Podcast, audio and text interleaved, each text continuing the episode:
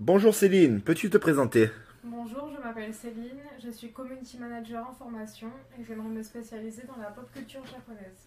Et pourquoi veux-tu devenir community manager? Quand on a une passion, on a envie de la partager et de communiquer avec des gens aussi passionnés que nous.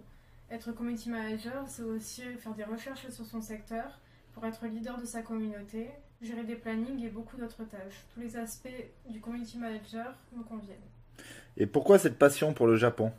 J'ai commencé avec les animes et je me suis mise au manga récemment. J'aime tout ce qui a un rapport avec ça, les goodies, les dessins. J'aime aussi la nourriture japonaise, les sushis, les ramen. Et les temples sont aussi magnifiques. J'ai d'ailleurs fait mon premier voyage à Tokyo cette année et je n'ai pas été déçue. Tous les gens sont vraiment super gentils. Et comment comptes-tu devenir community manager? Je suis actuellement en formation de community manager avec euh, l'organisme Mode 83. J'ai un prof euh, qui nous apprend énormément de choses et je pense qu'à la fin de cette formation, je serai une experte des réseaux sociaux. Je suis également stagiaire bénévole pour euh, Journal du Japon. Je crée des posts, des stories et je, ça me rapproche de mon but. Qu'est-ce qui fait de toi la meilleure community manager? Quand on est passionné, on s'investit à fond dans son travail, je dirais donc la passion, mais aussi mon empathie et mon calme, car pour répondre aux abonnés, il faut les comprendre, ou du moins essayer, même s'ils s'énervent.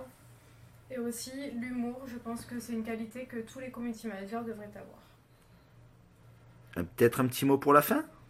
Euh, faites de votre mieux pour vivre vos rêves.